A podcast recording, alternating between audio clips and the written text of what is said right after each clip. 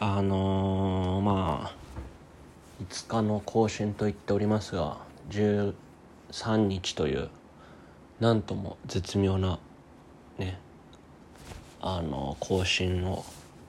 サボっておりますがまあまあまあすいませんっていうことで。でもまあいろいろ喋りたいことはね溜まって溜まなんか溜まってます。なのでいろいろ一つずつ喋っていこうかなと思うんですけど。あのー、なんかこう久しぶりに会う人とかまあえっ、ー、とちょっとこう2年ぶりとか3年ぶりにこうまあ会ったりする人みたいなところにちょこちょこここ1ヶ月ぐらいありましてでなんかそういう時になんか今までこういろんなことがあってまあトラウマだったりもう墓場まで持っていくぞと決めたこととか。例えばなんだろうもう何もかもダメだったあの頃のこととか。そういうのをなんだろうな。そのこともう喋らないしきっともう喋ることはないんだろうなって思ってたことをなんだろう腹を割って喋るとかではなくてなんかでもあの頃なんとかだったじゃんっていう会話の中の一ラリーとしてこうポンって出るようになったんですよね。でそれは例えもちろんその久しぶりに会った人もそうだしでもよく考えたらなんか初めて初めてじゃないやその頃のことを知らなかった人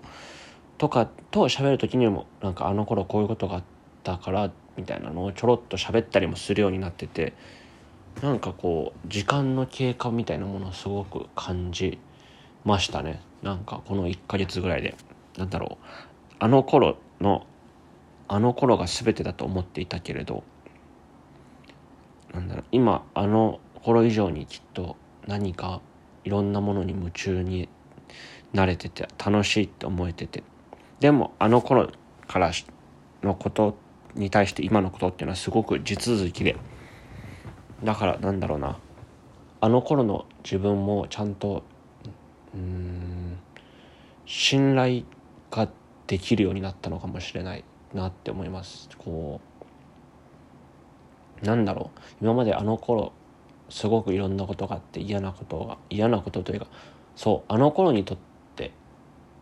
あのあの頃の出来事っていうのはあの頃の私にとってすごく嫌なこと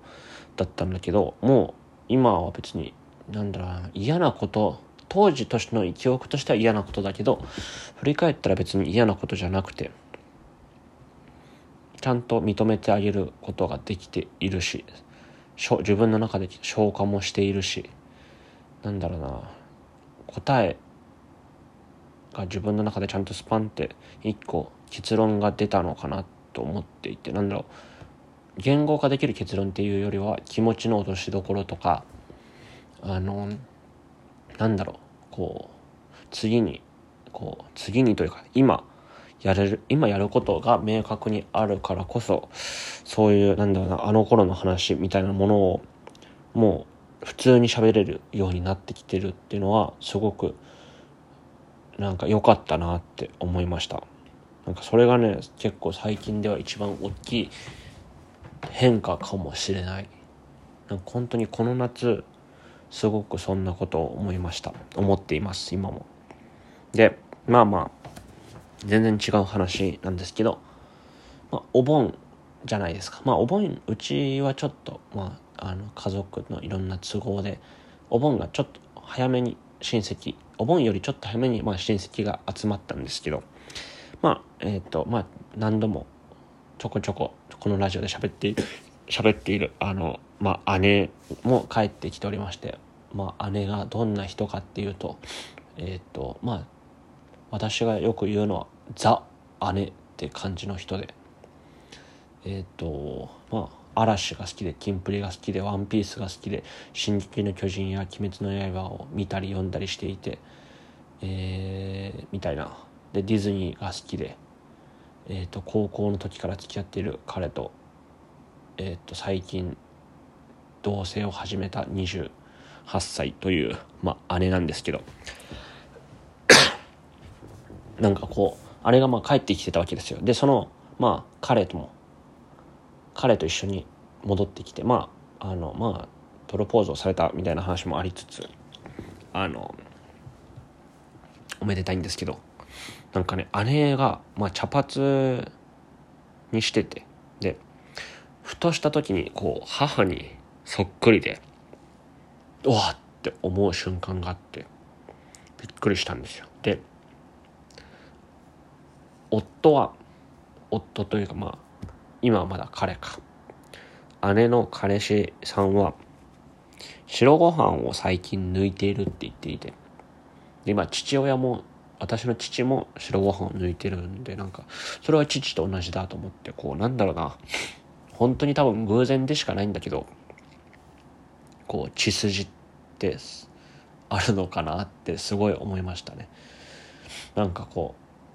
ある意味で運命みたいな偶然？偶然っていう意味での運命みたいなところ。示し合わせるようなものではなくて偶然的な意味での運命みたいなものってすごくこうなんだろうな起こるものやしそうなんだろうなちなんだろうなそういうところから含めて何かこう血がつながってるんやなみたいなことをぼんやりと思いました。なんだろうその母親に似てる姉っていうのは本当にこう血がつながっているからこそ起こるものででもその彼氏が、えっと、白ご飯を抜いてるっていうのは偶然的に起こるものなんだけど偶然そうなんだけどなんだろうこうどっちのパターンもとしてもなんかこう血のつながっているっていうことがなんとなくこう運命的に示し合わされてるような気がしてて気がしてすごくなんか不思議な気持ちになりました。でまあこれはねそう自分がこうまあ姉に関係するまた別の話なんですけどまあ姉とねいろんな話をまあするわけですやっぱ僕もおしゃべりだし姉もめちゃめちゃしゃべる人なので。こういっぱいこういろんなあれあれが良かったこれが良かった最近あれを見たこれを見たみたいな話をねこういっぱいするんですけど。あのー、でまあそういう中で、まあ、私はこう例えば音楽をいろいろ見てたり聞いてたりしてでお笑いとかもめちゃめちゃ好きでいろんな人を見たり見に行ったりしてて。であのー、姉はまあ m 1とかは見る m 1とかキングオブコントは見るけど別にお笑いそんめちゃめちゃ詳しいわけではなくて普通にライト目に好きというか世間一般の人ぐらいの好きという感覚なんですけどまあ最近そういういろんな話をする中で最近お笑いライブを見に行ったんだよね。何個か見に行ったんだよねみたいな話をしてふわっと。ででも結構まあ何個か見に行ったんですけど3個ぐらいまあ見に行ったんですよ。で1個は吉本の、えっと、若手ライブみたいなユニ名古屋のユニットライブみたいなものでえー、と、一番有名な人は、まあ、ケビンスとか、ダンス、えー、ランビラムーチョとか、あと、ザ・ W とかの決勝にってランランっていう女性コンビとか、あと、タキオンっていうね、コンビとか、大阪の二人組の。で、でちょっと、まあ、前、多分世間的には伝わらんだろうなと思って、やめて、いう話をするの。で、もう一つは K プロライブっていう名古屋の K プロライブが名古屋にでやってたライブで、まあ、ママタルトとか、えー、ストレッチーズとかヤーレンズとかだったんだけど、ちょっと伝わるんかなと思って、その話もまあやめとこうと思ってて、どの話をしようかなって思った時に、あの、男性ブランコと RG がやってたライブがあって、あ、これなら伝わると思って、まあ RG もいいし、まあ男性ブランコもまあ M1 に出てたし伝わるやろうと思って、で、まあ姉に、誰のライブ見に行ったのって言われたから、あの、男性ブランコとかが出てるライブに見に行ってきてって言われて、こっちとしてはこうやっぱ男性ブランコってもう今めちゃめちゃ売れてるから、え、いいねって来ると思ったら、男性ブランコって誰？って言われて。えー、っと、あのー、でも多分 M1 を見てるって言ったんで、あの、音符運びのネタやってた、あの音符が刺さって倒れるみたいなネタ。って言ったら、ああ、覚えてるかも、みたいに。覚えてるかな？覚えてるかもしれないぐらいの感じで言われて、なんかこう、僕たちというか私たちあのお笑いオタクとしては やっぱキングオブコント m 1とかの賞レースでやったネタを覚えてるのは常識 であっても男性ブランコなんて爆発的に売れててもみんなが知ってるものとして喋ってしまうんですけどまあ本当の本当の本当の世間一般的なきっと感覚としてはそんなもんなんやなってすごく思ってなんかこう自分の中でのやっぱこう一般的みたいなものってやっぱずれてる可能性があるんだなってのを思った。というか別にずれてること自体が悪いことではないんだけどじゃあ今後まあ単価で売れるって言ってる中でそこのなんだろうなこう焦点がずれすぎてるのは危ないよねってすごく思った。っていう感じですねなんか。別に自分が好きなものとかもっと一般的な部分を求めていくというわけではなくて世間がどこまで知っていてどこまでを知らないのかみたいなのはこれぐらいの人だったらここまで知ってるみたいな感覚をもっとちゃんと持ちたいなってすごい思ったっていう話ですね。お茶を飲みます。はい。続きまして。あとはねなんかこうまあちょこちょこ一緒と喋る機会があったりとかしたりとか。まあいろんな今までにいろんなことをねこう喋ってきてて喋ってくる中でやっぱこう自分がこういかにまあなんだろうな偏っているとかいろんなものにこう噛みついてきてしまったか特に友達の前とかで。っていうのをこう痛感する瞬間があったというか。なんか例えば私は結構もうなんか例えばね例えばの話ですね改札の前でイチャついてるカップルが嫌だとかを言ったとしますよ。まあ別にいいんですけど。そういう時にじゃあ自分が恋愛をした時とかにそうならないようにして改札の前でなるべくさらっと別れようとするみたいなそういうなんだろうな自分が過去に言った発言に対して自分の行動がめちゃくちゃ制限されることが多くなってきてしまっているというかなんだろう例えばとかうんこういうのってなんかかっこ悪いよねみたいなだなんか嫌じゃないみたいなことをまあ言ったりとかこういうのマジで嫌なんだよねみたいな。を言えば言うほど言えば言うほどっていうか、まあ、いっぱい言ってきてしまったのでこういろんなことの制限が最近結構八方塞がりになることがめちゃくちゃ増えたなと思ってでこれってみんな多分言う言うことは言うんですよ。例えばあれがムカつくとかこういうの。あのカップル嫌だよね。とか友達とか友達なんだろうクラスのカップルに対して言ったりきっとしてるはずなんですよ。でそういうのってでも自分がじゃあいざ恋愛をするってなった時に多分同じことをしている人もめちゃめちゃ多いと思っていてそれってもうみんな無視してるんかな？なんか忘れたのかな？なんかそういうのがどうしてんだろうと思って。なんかもちろん、ね、今すごい例えでいっぱい恋愛を出してしまったけどもうもちろんめちゃめちゃ恋愛的な面もあるしなんならもうその人と付き合うみたいなところに噛みついてることもめちゃめちゃあるので恋愛がもうできなくなってきてる。みたいなのもあって。まあそれうん。今すごいずっと恋愛の話をしてるけど別に恋愛だけじゃない。あのいろんなことも含めね。なんか社会人がああとか。あの飲み会がああとか。ああだこうだとか言ってきてしまったので。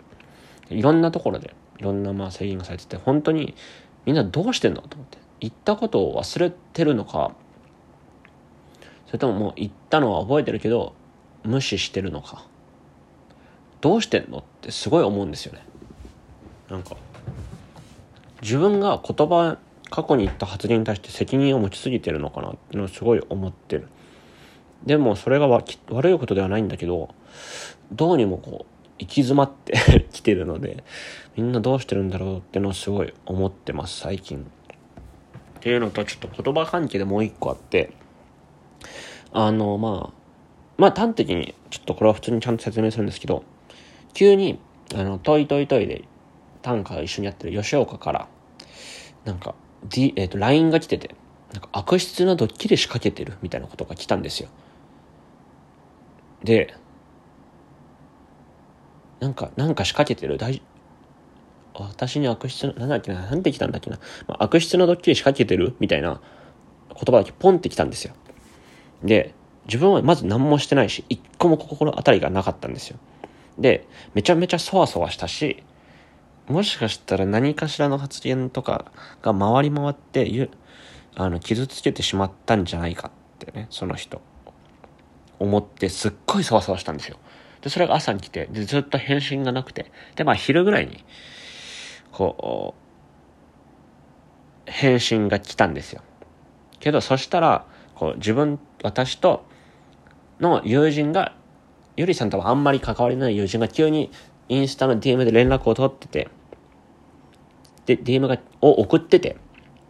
で、なんかゆりさん的には多分、ちょっとちゃんとは聞いてないけれど、私と、その友人が二人でいるときに、なんかゆ、ゆりさんに DM 送れよ、みたいなことを言って、送ったみたいなことじゃないかみたいな、そういうことしてないよねっていうニュアンスでの悪質なドッキリっていうことだったんですよ。で、なんだろうな、この時の悪質なドッキリっていう言葉の温度感とかを結構自分は悪質っていう言葉に引っ張られて悪質っていうの言葉の温度感を悪質という意味のまま受け取ったので結構重いものとしてなんかもしかして傷つけてしまったかなとか思ったりしてだいぶこうなんだろうな。こう本当にこと自分の中では言葉の持つ温度感とイコールで受け取ったんですけどまあ若干多分ゆりさんが大げさに書いているとはあるものの、なんだろう、自分がどこまで言葉を言葉のまま受け取るかっていうところのなんか受け取り手の問題もある気がして、その、このことに対して。なんか悪質なドッキリっていう言葉に対して、まあ、例えば、ちょっと性格の悪いいたずらぐらいの意味合い、もう全然受けて取れる本当にさっき言った一緒にお酒を例えば飲んでて、そのノリでメッセージ送ったっていうぐらいのことをされた時に悪質なドッキリじゃんっていうことだってあるわけで、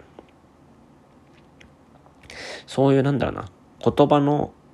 温度感みたいなものをどこまでリアリティを持って受け取るかみたいなのをすごい難しいなって思ったし、なんだろうな、自分はきっとさっきの一個前の言葉に責任を持ちすぎてるのかみたいな話とも関わあのつながるんですけど言葉を言葉のままきっと扱いすぎている。含みをまあ自分が含みをね読み取れなさすぎるっていうのはあるんですけど苦手なんですよね。含みをもあの含みをこうね感じ取ったりするのが。なのでやっぱ言葉を言葉のまま発してしまうし自分が言った言葉もそのままそれをそのままずっと持っていっちゃうし言葉を何かが言われたり送られてきた時にそのまま100%のままきっと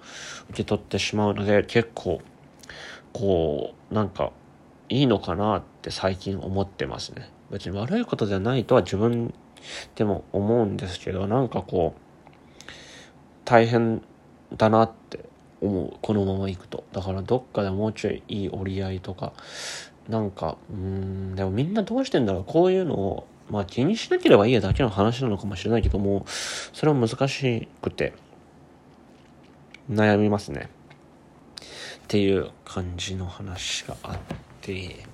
あとはそうまあ別にこれはね全然あのまた関係のない話なんですけどまあ、あの、大学の友達と、えー、久しぶりに遊ぼうってなりまして。で、ここ、あの、大学の友達で、まあ、片方は高校からの付き合いで、片方は大学1年生からの付き合いなんで、まあ、もうみんな5年以上、8年、9年目ぐらいと、えっ、ー、と、6年目、7年目ぐらいの感じなんですけど、まあ、その3人で遊びましょう。定期的に遊んでるんですけどね。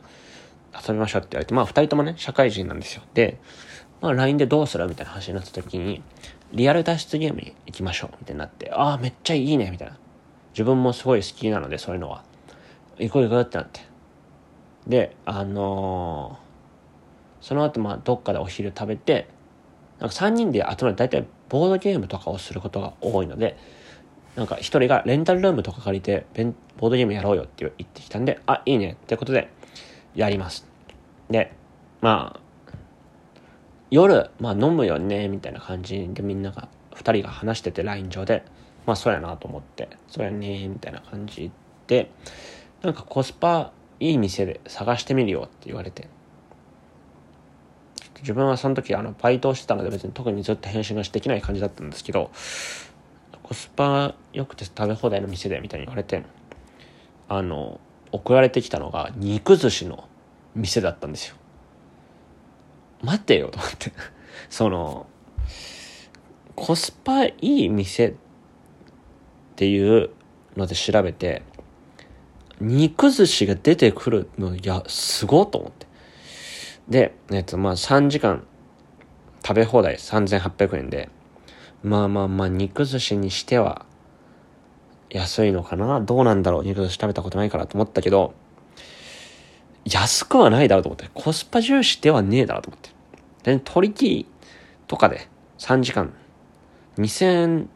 ちょっととかでいけるだろうって思っちゃって。で、まあ別にでもさ、さすがにその、大学生みたいな生活をしてる私とは違うので、二人は。やっぱそれぐらいのもの行くのかと思って。行くわけですよ。で、まあ、リアルダスゲームも2、3000円して。で、えー、ボード、えー、じゃレンタルルーム借りるのにも、まあ、5時間ぐらいで3000円だったんで、めちゃめちゃ安かったんです。3800円ぐらいかな、確か。でめっちゃ安いな。まあまあ。なんで、まあ3800円を1人を3で割って、みたいな。1000ちょっと、みたいな。1800、1300、400円ぐらい。で、まあ3800円と1400円ぐらいで、まあ5000円ぐらいですよ。で、取り切り、じゃない、取り切りじゃなくて、えっ、ー、と、肉寿司ね。肉寿司行きましょうってなって。土曜日だったんですよ。で、土曜日だって行ったら、こう、まず入って、まあ、予約の肉た、えっ、ー、と、肉寿司の食べ放題のプランですって言って。で、行ったら、で、まあ、バーって説明されて、食べ放題だと、こことここの、ここのメニューだと頼みます、みたいな。で、お酒のとこに あの、ビールとかがなくて、で、ビールとか、もうちょい、なんか、カクテルとか飲みたい方は、プラス300円払ってください、みたいな。そっちのコースだと、プラス300円かかります、みたいな。で、二人どうするみたいな。自分は別にビール飲まないんで、別にいいかなと思ってたんですけども、二人が飲みたいって感じだったんで、じゃあまあ入ろっか、っつって、まあ300円プラスですよ。で、帰り際に、あの、店員さんがさらっと、あのー、土日なので、プラス500円で2時間制になりますって言われて。おいおいおいおいおいと。3時間3800円のはずが、2時間で5000円弱になったんですよ。ちょっとさすがに社会人じゃない人間としてはしんどいと思って。黙ってましたけど、払いました。で、まんで、1日で1万ぐらい飛んでって、別にいいんですけど、やっぱ、働こうって思いました。だって圧倒的にこの、僕が悪いんで、これ、お金がない僕が悪いので、あの、本当に反省をしたというか、ちゃんと、なんだろうな、収入を上げることをもっとやっぱちゃんと考えなきゃいけないんだなっていうのはすごい思った。本当に不安になったな、なんか。高えと思ってるって高えって思ってる自分が嫌だったすごいちゃんとしなきゃってすごい思いました